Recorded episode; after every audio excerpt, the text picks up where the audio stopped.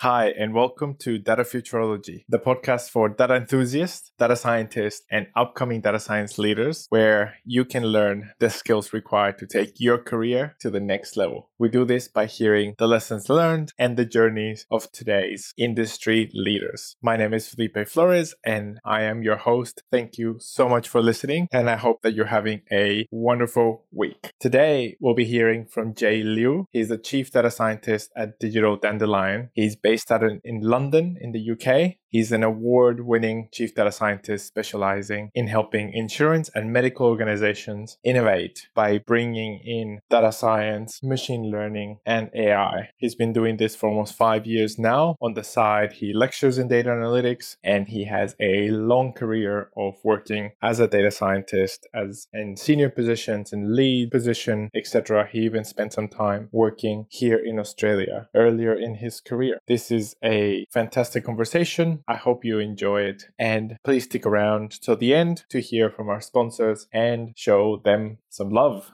Also, if you're finding this podcast valuable and useful, please consider helping us out on Patreon. I would really appreciate it, and it would definitely help us make this podcast so much better, getting even greater guests and putting out more and more content for you. Thank you so much, and I hope that you enjoy the chat with Jay. Hi, this is Felipe Flores, and today we're speaking with Jay Liu. How are you doing, mate?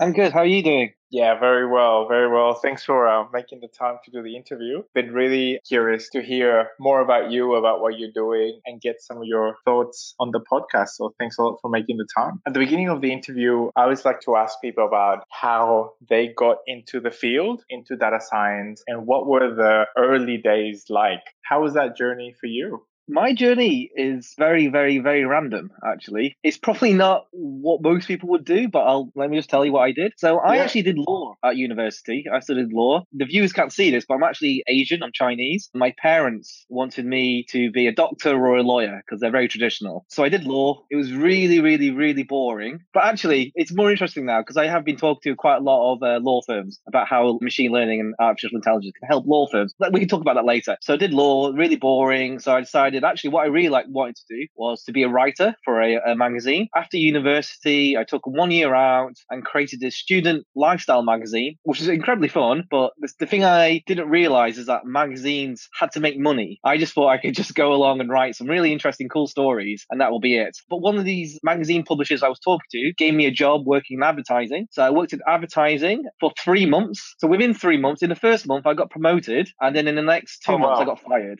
It was, again, lots of hard lessons about business. Basically, this can continue to any field. Don't annoy your boss, even if they're really, really stupid, because they'll fire you. And that's what happened. So I was oh, working right. for a magazine in terms of advertising. It was kind of fun at the start, living in London, kind of getting drunk, meeting lots of cool people. And then I kind of got made redundant for three days. Then I got a new job working in advertising. So basically, I was buying advertising, press advertising for uh, Mars U K. So that's like Snickers, Maltesers, Starburst, lots of basically sweet brands. And I nice. did that for two years as a media wow. planner and buyer at one of the biggest uh, media agencies in the world. I was getting too fat because what happens in uh, advertising in fifty, uh, like fifteen years ago is that I had basically ten million pounds to spend on certain adverts for my brands on in various newspapers and magazines. What happens is that basically people bribe you into spending money with them indirectly by taking you out for lunch and parties. So I had very little money, but I had lots of been to lots of Michelin star restaurants at the age of twenty-two. But then wow. I kind of thought, this is really uninspiring. I actually wanted to get to data. And that's actually when my data science journey starts. So then I started working for a supermarket consultancy called Dunnhumby. I don't know if you've heard of Dunnhumby, but that's basically the company which started Tesco club card data, like loyalty cards in the U K for the first time. And I was specializing in their media evaluation department. So people would do adverts and they wanted to see if the sales of certain products within Tesco went up. And that was a proxy for did sales go up in the whole nation. But and because Tesco had something like thirty-five percent of the market at the time, yeah, it was actually a, a really, really nice data set. How did you go from a media planner and buyer to data scientist? I'm very enthusiastic. I don't know if you notice. So I learned a lot. I've always been good at maths and physics and kind of coding and stuff like that as a kid. I said to him, basically, I went in, I know media. You know nothing about media. I know nothing about coding. So I had to learn S A S, but I'm very smart. So I'll learn it really quickly because I learn everything really quickly. They were kind of convinced by that. For anybody listening who wants it. to get into data science, be incredibly confident and just say, hey, it's impossible to learn all the languages in the world, in terms of like Python, R, S A S, et cetera, et cetera, et cetera. But just say, I know one at least. It's really easy to, once you know one, it's really easy to know another one. So just be very confident. I was quite good at interviews back then. That is great. And the fact that you're leveraging your experience so far, that also helps, but it's such a great way to do it. Leveraging what yeah. you have and be confident, back yourself. Exactly. What happens now, I meet a lot of graduate or new or wannabe data scientists. I do a bit of teaching as well at General Assembly uh, now and again. And being a data scientist is not just knowing the kind of equations, the algorithms, learning how to write Python or R code. That's kind of a given. The kind of really good data scientists actually know how to use data science to make businesses, people's experiences so much better, basically. Leveraging what you know. So if you are wanting to go to data science, maybe the best way to do it is to understand how data science can help your current industry or your current company. And then once you understand those use cases, start training up and doing loads of MOOC uh, courses online. Then hopefully you'll start getting some your first experiences. So.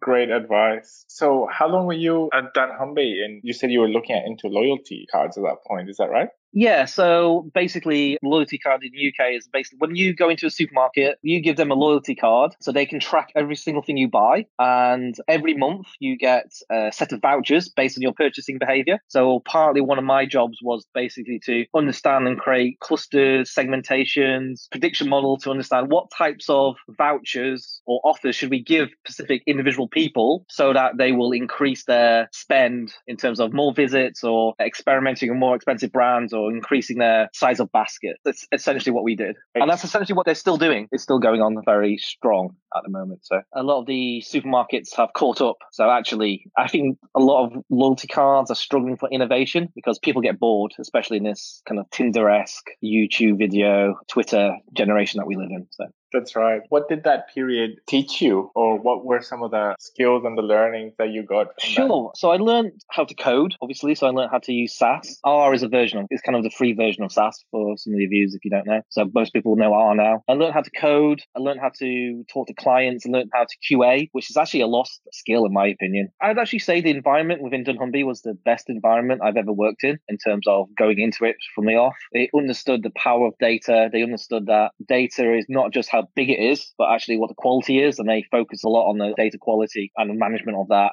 I learned an appreciation of if you don't have the right materials, you can't actually do any data analysis, however good your coding or your algorithms are. And a lot of teamwork, actually. A lot of data scientists, I find, very smart, academically outstanding, but completely useless because they can't work in a team. They can't appreciate other people's opinions as well, which I find is, is very frustrating. They feel that their opinions are, they've been told that they're smart and they've got straight A's throughout their lives, and therefore their opinions much higher than everybody else's. But actually what data science is about is collaboration, testing ideas, not being scared to seem stupid, because actually as a data scientist, as data scientists, we have to go into every single situation with an open mind. So even a silly suggestion shouldn't be discounted because one, it could be right, or two, it could lead to a chain of conversations which actually could lead to a really good answer. So that's exactly right. Completely agree that teamwork just makes everything better. It makes you learn yeah. faster, it makes you more productive, and having an open mind and a humble disposition is definitely a big, big part of that. That's exactly. really great.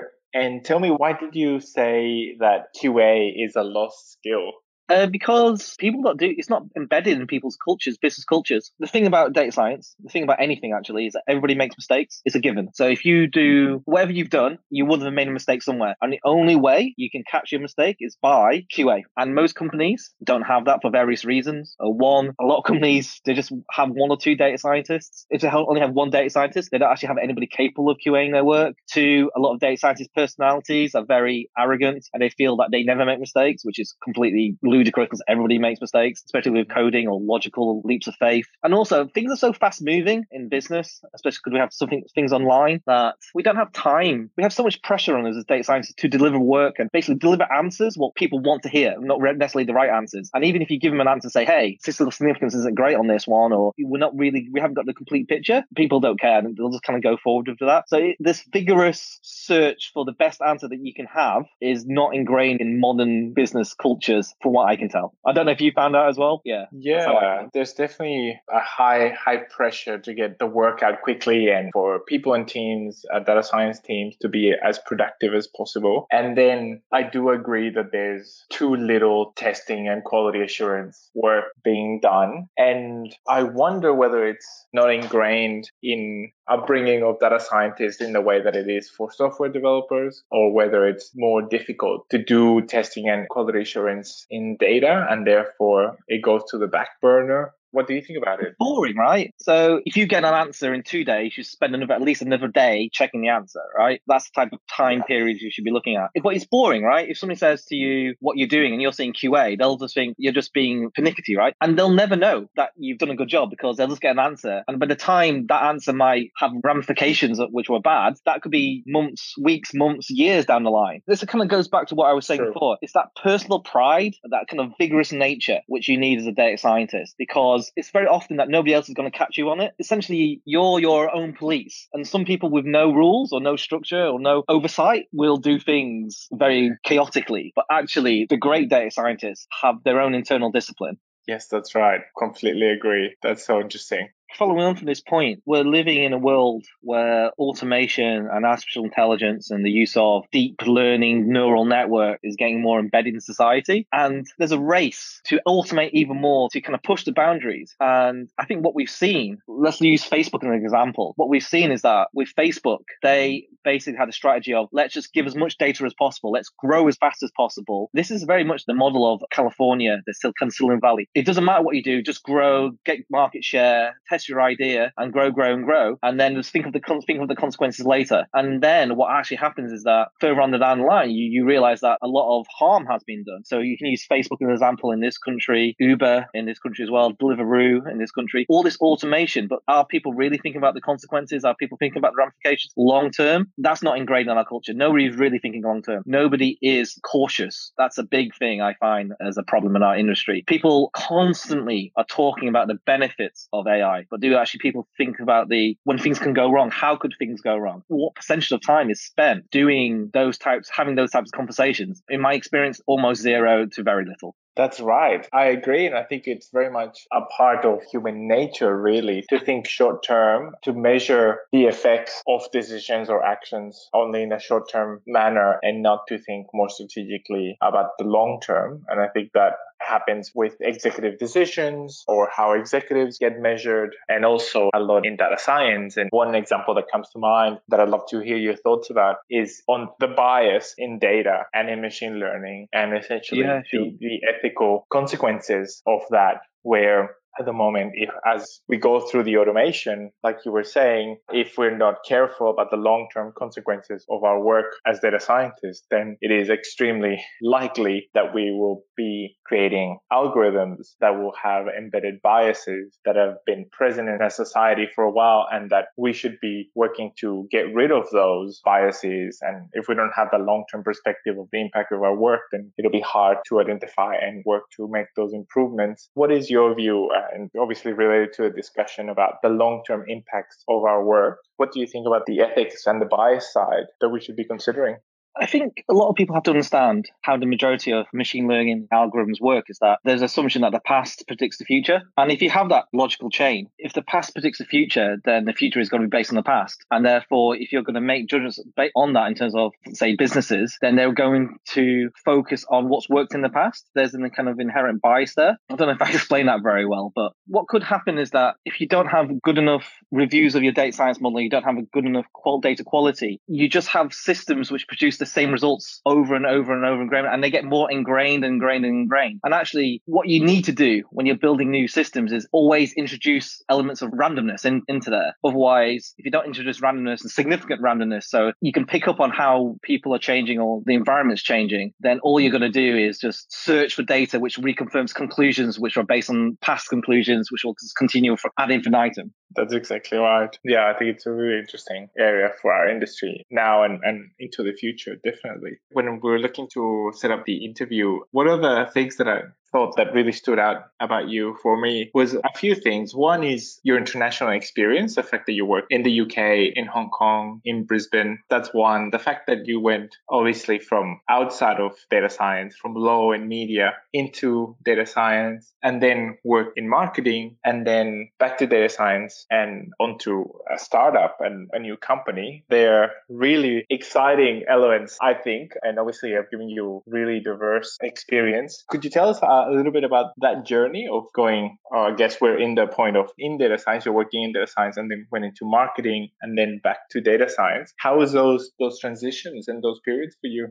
It was just reflective of my personality at the time. I'm a bit older now. I've recently got married. I'm going to have my first kid. I'm going to move into my first home and start a new family. So everything's kind of getting more settled down. I've had my business for the last four years, but for the previous, from eighteen to say thirty, thirty-five, I was lost. And what I mean by that is when I was growing up, life seemed different. It seemed like you had a career for life. You were going to be a doctor. That was going to be your thing. You were going to you know, be a lawyer. That was going to be your thing. And actually, the job markets at the moment are so transient, but completely stop-start, that I think after I got fired after three months, I just kind of had this in my head that nothing potentially can last very long. And actually, what you should do is get as much out of it as possible. So I've actually never worked in a company as a full-time employee for two years because I actually think that when you're young, you can get very stale very quickly. And I always think that you can learn how to do a job within three to six months, and then you're just repeating and repeating and repeating. So what I wanted to do, I wanted to live, I want to have experience new cultures, live in lots of faraway places. What I've learned from these things is that data is data, people are people. And what I mean by that is when you want to use data and, and data science, you need to have good quality data. You need to understand the provenance of their data, where it came from, and what the definitions really mean. That's, a, that's always a starting point. And I basically, before I even start a job, I will spend as long as it takes to make sure that I understand that when something says four,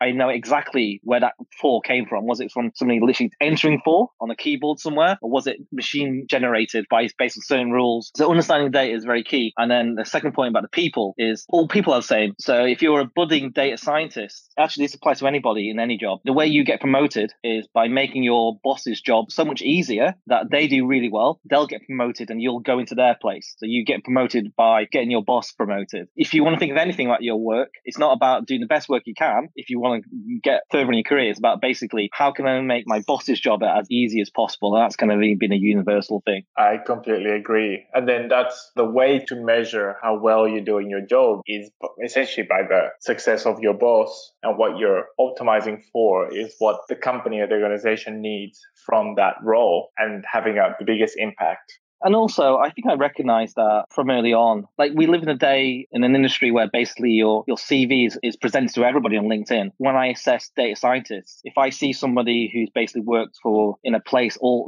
sits there graduates for, for ten years, what that says to me is they have no ambition, they, they get comfortable, and they don't want to stretch themselves. If I see somebody vigorously testing themselves, trying different things out, that is not being scared to fail, then actually that's the type of person I want to work for them. Because even though they might only work with me for like one or two years or three years, what that shows is those two years or three years, they actually might do something which actually might change either the way I think about things or the way uh, one of my clients can think about things. And that's what we're really here for. That is really interesting, because I think that the depending on I don't know if it's dependent on the size of the organization or the type of the organization. Sometimes change or creating change takes time. And you have to, in order to do that, there's a lot of, I guess, sometimes political barriers to jump over, or cultural or organizational. Sometimes you have to educate people. And I think that the human side of change is slower than the rate that we can solve problems, as in the type of problems that we face as, as data scientists. Yeah, I was thinking about this a lot.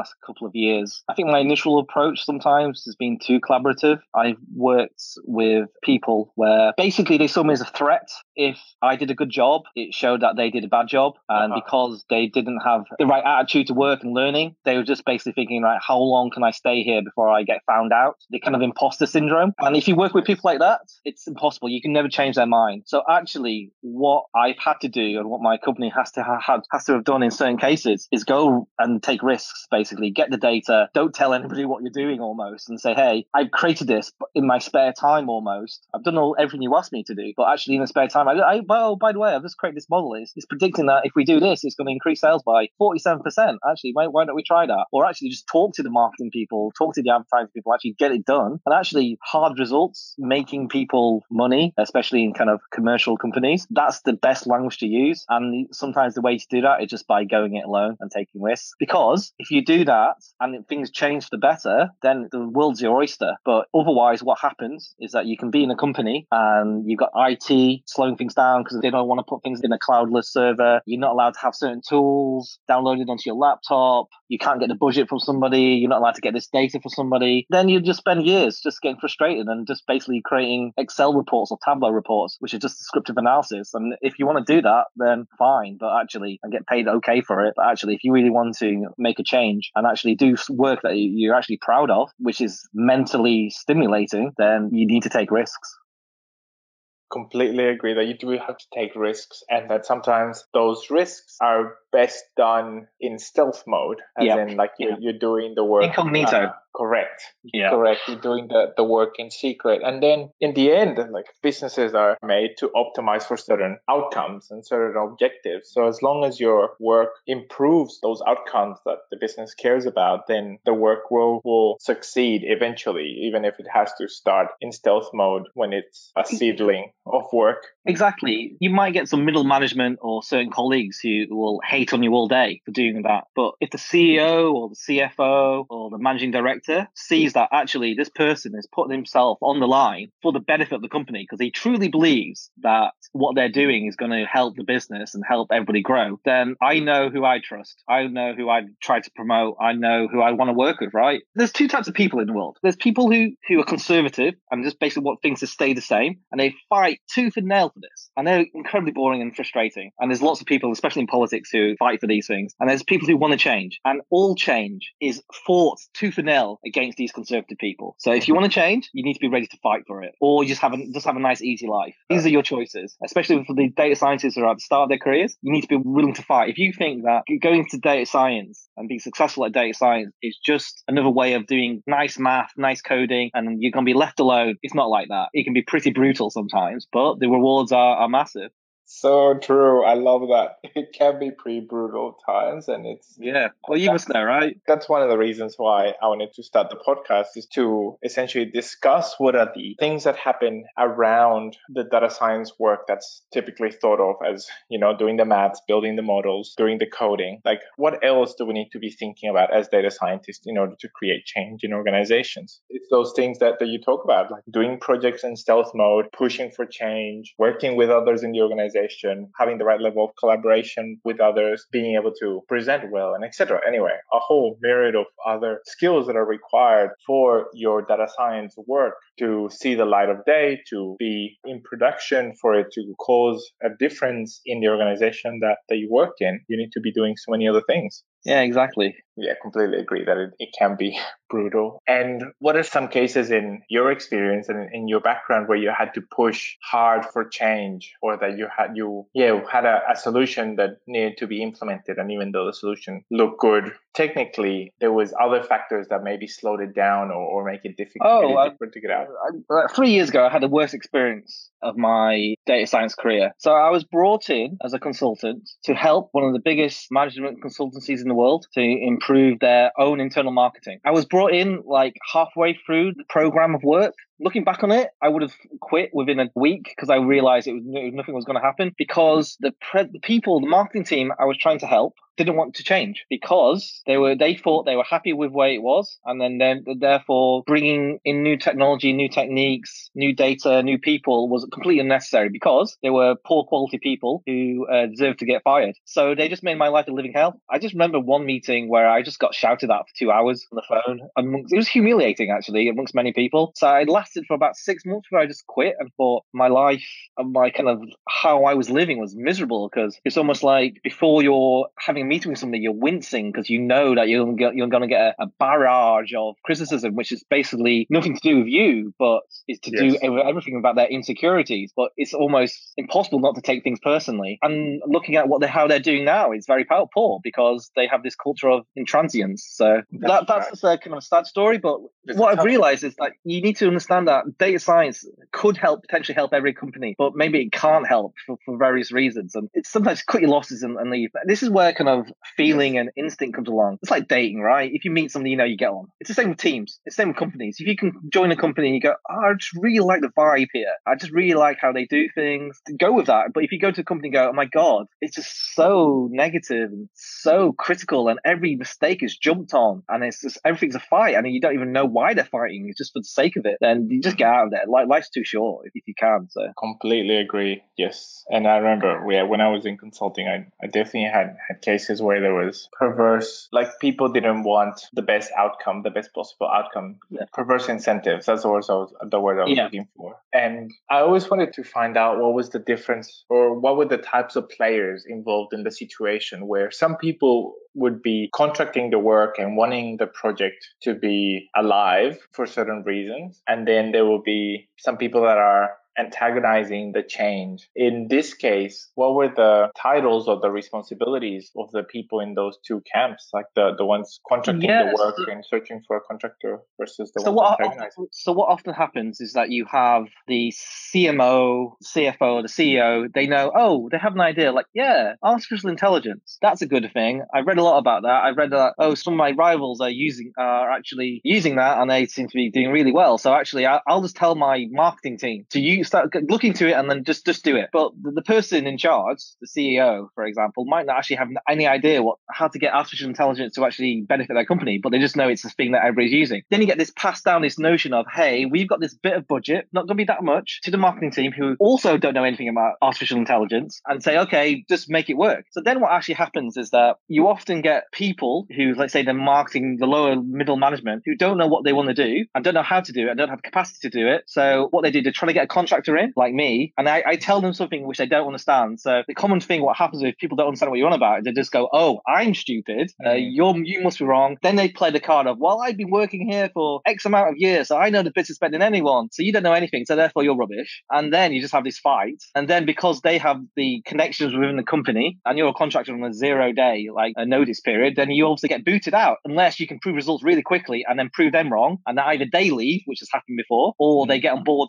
very reluctantly. So it's the poor middle management, which is the bane of my life. People who just low ability people. When I say low ability, what I mean is that they fear change. They fear change by not being willing to look past what they know and learn new things. That's right. That's exactly. In uh, there was a an executive in the last company that I worked in that she referred uh, to those. She called those middle managers the frozen middle. Yeah. And what she said is that there were people that had skills a long time ago, but since being in management, they focused on going to meetings and pushing PowerPoints around, and therefore they lost their skills and now are afraid of change because well, yeah. they haven't kept their skills up to date. That's the risk of anybody who's technical. One of the reasons I never really went into management of people, apart from now, obviously, is I always wanted to keep on learning. Data science, there's thousands and thousands of algorithms out there. There's probably too many for, for anybody to know, but you sort of need to be on top of everything and you need to know what's new, because what will happen when you get a bit more senior is someone's going to say, oh, have you used this, uh, the random jungle algorithm, or have you mm-hmm. used this new application of A I? You'll go no, or you'll just kind of make something up which will sound incredibly stupid, and then people look at you going, ah, you don't know what you're on about, and then that's when the cracks start forming. So it's mentally challenging because you need to keep on learning, and that's great for some people but not great for others. Exactly, and especially at the pace that data science is moving in right now, you do have to keep on learning and stay ahead. It doesn't mean that you need to be able to code every single no. algorithm, or, no, it's or impossible. Even know, yeah, or know every single algorithm, but uh, have a, I guess, functional understanding of what are the trends or what are the alternatives to, to approaching problems. That definitely goes a long way. So tell us about your um, company.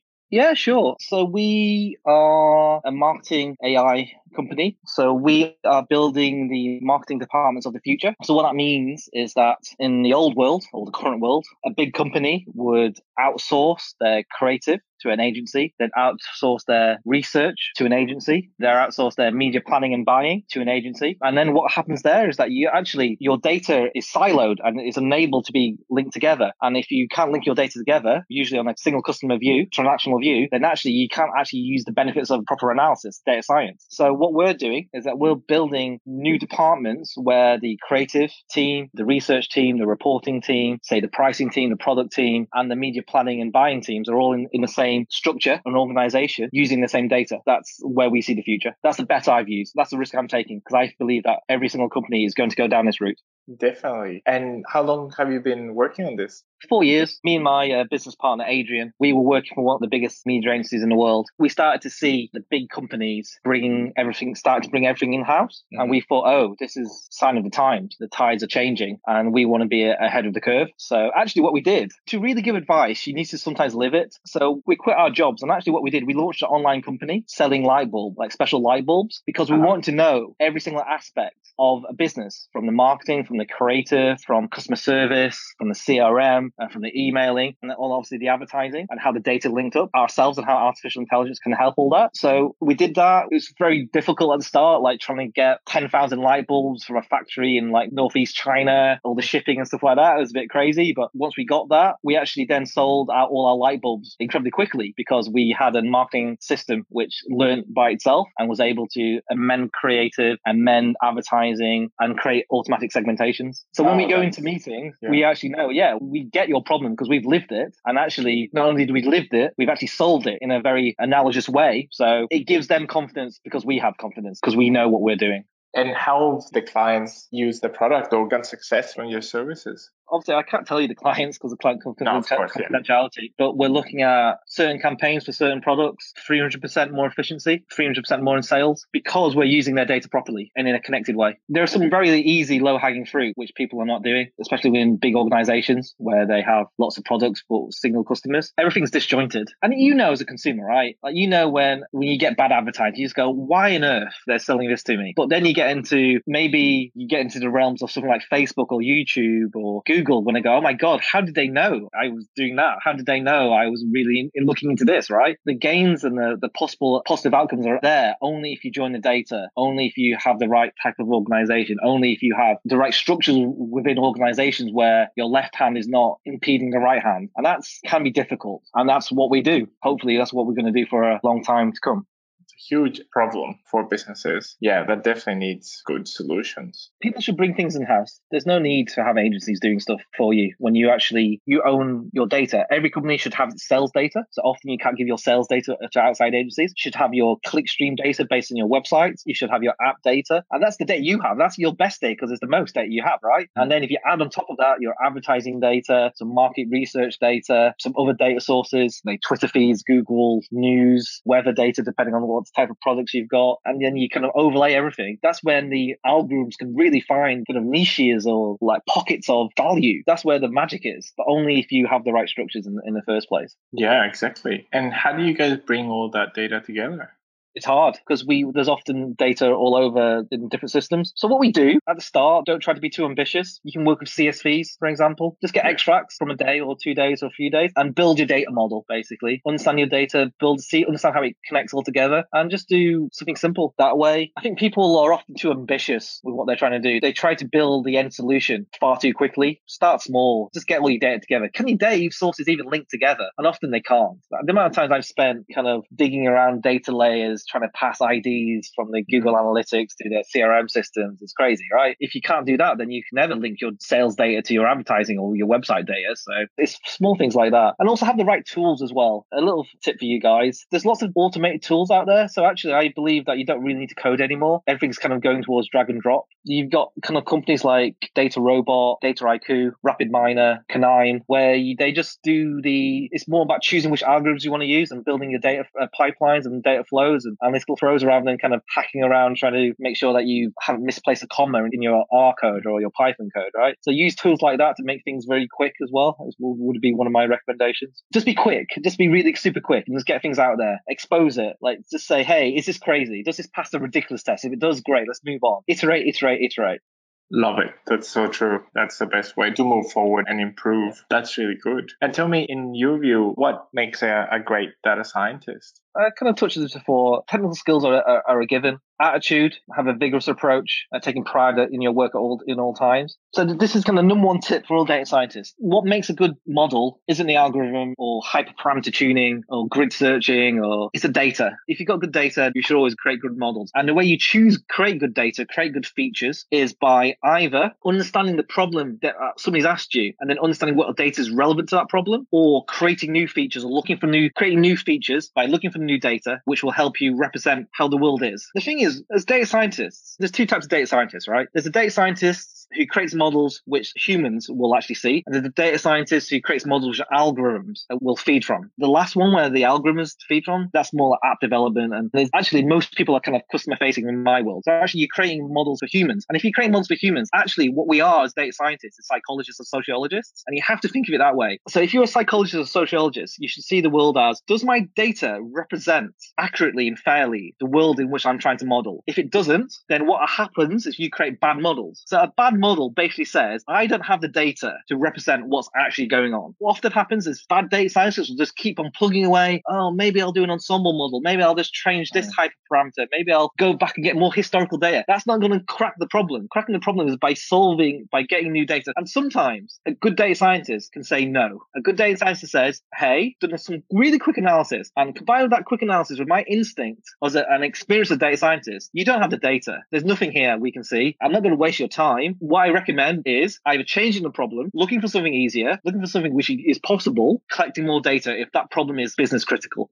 That's right. You do have to look at the problems from a business perspective and from a wider lens to say, am I able to solve this? Is the model going to be able to solve this problem given the data and the constraints that we have, instead of keep bashing against the brick wall? One way you can do this basically is to understand how good your model is, you need to get some results. So my recommendation to budding data scientists out there is just create a model at the start to give yourself a benchmark. So let's say your model has a F one score of zero point five, right? Your first time round, you go, okay, is that good or bad? I don't know. You do another model, you play around, tweak some things, use another algorithm. You maybe you get up to zero point five five, maybe play around with it zero point six. And then all that should tell you after a few iterations is that how good your model's going to get. If you're making big leaps, then yeah, the great, continue going. If you're making little, little incremental, basically non-statistically significant leaps or improvements in your model, then that's it. Your model is not going to get magically better out of nowhere by you finding the magic combination of algorithm, hyperparameter, feature selection, feature generation. In my experience, it's not going to happen. Cut your losses, look for new data, communicate it to your clients, and then start on a problem where you can actually create real value. And then that's when you start getting good and effective. one hundred percent. And tell me, uh, what do you think makes fantastic data science leaders? I would say creating a culture where you can make mistakes and building a space around your data scientists so they can actually make mistakes. In terms of the latter part, creating a space is that you need to, if you're managing data scientists, you're representative of their work and you should defend them. And the way you defend them is by basically giving them space to make mistakes and also communicating with the business that, hey, they need two weeks for this, and knowing it takes two weeks. If you give me one day, that's not good enough. Also, what I mean by making mistakes is that data science is all about iteration, and you should never think you'll get the first answer straight away. If you read or analyze how Kaggle competitions work, it's all about iterations, making mistakes, learning from your mistakes, learning from other people's mistakes, taking that on board and then working collaboratively. And then that's how you create that culture of, hey, let's try this. Okay, that did work. How about this one? Oh yeah, that's really cool. Oh, that's, that worked. Okay, great. And then eventually you have enough time to do that kind of free play, iteration, experimentation. And you, that's the fun bit. And then you then that's when good results happen. If you live in an environment where it's like, hey, you've got six hours to produce a model. Okay, what happens is that your data science will give you a model. They won't have time to Q A it. They'll kind of panic a bit. It'd be incredibly stressful result. You can get that model, give it to somebody else without really understanding what, what, what, how they somebody produced that model. And if it goes wrong, you'll throw that data scientist under, the, under a truck. You'll basically say, oh, it wasn't me, it was them. And you don't take responsibility. That's the worst scenario. And that sometimes often happens, unfortunately. So, and why do you think it's still uncommon, or why do you think we don't have more of those good environments for data scientists being created. Because data science is new. Most people didn't really do proper machine learning and data science in the past. And how it works is that if you do some work, good work, you buy yourself time, you buy yourself space to make mistakes. But if you're going in there, data scientists are not cheap and there's a lot of hype around us. And if you're not delivering results, the pressure keeps cooking, you know, rolling, you know, getting higher and higher and higher. And the longer you don't produce results, the more pressure you're going to be under. So most data science teams don't deliver results, basically. And that's why you have this chain of blame. So that's why if you're going to a company, an old company with a new technique, which is data science, my recommendation would be buy yourself time by understanding your data, understanding the business, then basically picking the best problem for the company with the data you've got to give them quick answers. And then from that, you should have time to then work on the harder stuff. The people do it the wrong way because they don't understand how the system works. Buy yourself time by producing quick results, and then you can do the hard stuff. If you go in there trying to do the hard stuff straight away, you're going to have so many people out to get you, then it's not going to work. True. So have that vision as a leader so you can prioritize the right work with a view of going for the quick wins. Yep, exactly. You need to understand the quick wins. You need to understand how data science works and what your data means, or how the business makes money, or how the business is successful and the people around you. As I said before, I've worked in so many companies and data environments. These things are always universal. There are ways how individuals can help that, but sometimes not. That's really great. And I only have one question for you. I want to ask you about a takeaway for the people listening. What would you like them to take away from From this conversation, to leave here something for them to think about, or something that they should approach differently in their work, or a piece of advice, any type of um, takeaway that you would like to leave them with? So when I'm teaching, what I always say is know your data better than everyone, and trust if somebody and trust no one in terms of where your data comes from, because your data is the foundation for everything you do. So spend time at the start just understanding where the database is, how it was created, what the values mean, and document everything. Create a data dictionary, because they often don't happen, they don't work. And because what will happen is if you don't do this, you'll have a bad result. Model doesn't really work. You won't know why it doesn't work. Is it because you made a mistake or using the wrong algorithm? Or is it because the data... fundamentally, the data which your model is based on is fundamentally flawed. If you don't understand where your data comes from, you'll never understand how your data is your data is flawed, and you'll never understand why your model's wrong. It's the worst experience you'll have when you're under a time you're under time pressure, you've got a deadline, and your model's not working, and you don't know why. And if you haven't done that groundwork, you haven't done that foundation work, then basically you're stuffed, and people will just yeah be out to get you. So that's my takeaway. Also, um, let me add another one. Data science is really fun in the right environment. You can do massive amounts of things. It's going to change the world very rapidly, and you know, if you want to get into it, that's a fantastic thing for you, because there's going to be so much more opportunity out there. I think we're at the very start of what's possible. It's a really cool thing to do. Love it. That is fantastic, and that is an awesome note to end on, mate. Thank you so much. Thanks so no much worries. For taking the time and for sharing all your insights and your philosophies. Extremely, extremely valuable for all the people listening, I'm sure. Thanks so much for taking the time to do the interview. Thanks very much, uh, and enjoy the rest of your uh, long honeymoon. Thanks heaps. DataSource Services is Australia's leading executive search and recruitment provider to the data and analytics industry. DataSource is chosen by many of Australia's most successful and innovative analytics teams, working closely to understand customer needs and deliver the top-performing candidates in the Australian market. From executives and directors through to project managers, B As and technical specialists, our deep networks allow us to source the highest calibre of candidate. Our consultative and personalised approach to the recruitment process ensures the highest level of service and care across both contracting and permanent roles. Whether you're looking to hire or searching for your next career move, please contact Will at data source services dot com dot a u for more information. Exciting news, listeners. University of New South Wales has launched a new Master of Data Science, and it's one hundred percent online. They have designed this program to deliver the skills that are in the highest demand and most difficult to find. It covers the advanced stats, programming, machine learning, and strategy areas you need to be able to call yourself a true data scientist. To find out more, visit study online dot u n s w dot e d u dot a u. That brings this episode to conclusion. Thank you so much for listening. Please find us on data futurology dot com or on Facebook, Twitter, LinkedIn, or Instagram as DataFuturology. Also go to datafuturology.com forward slash podcast to find the show notes for this and any other episodes. If you liked this episode, it would mean a lot to us if you could leave us a review wherever you listen to our podcast.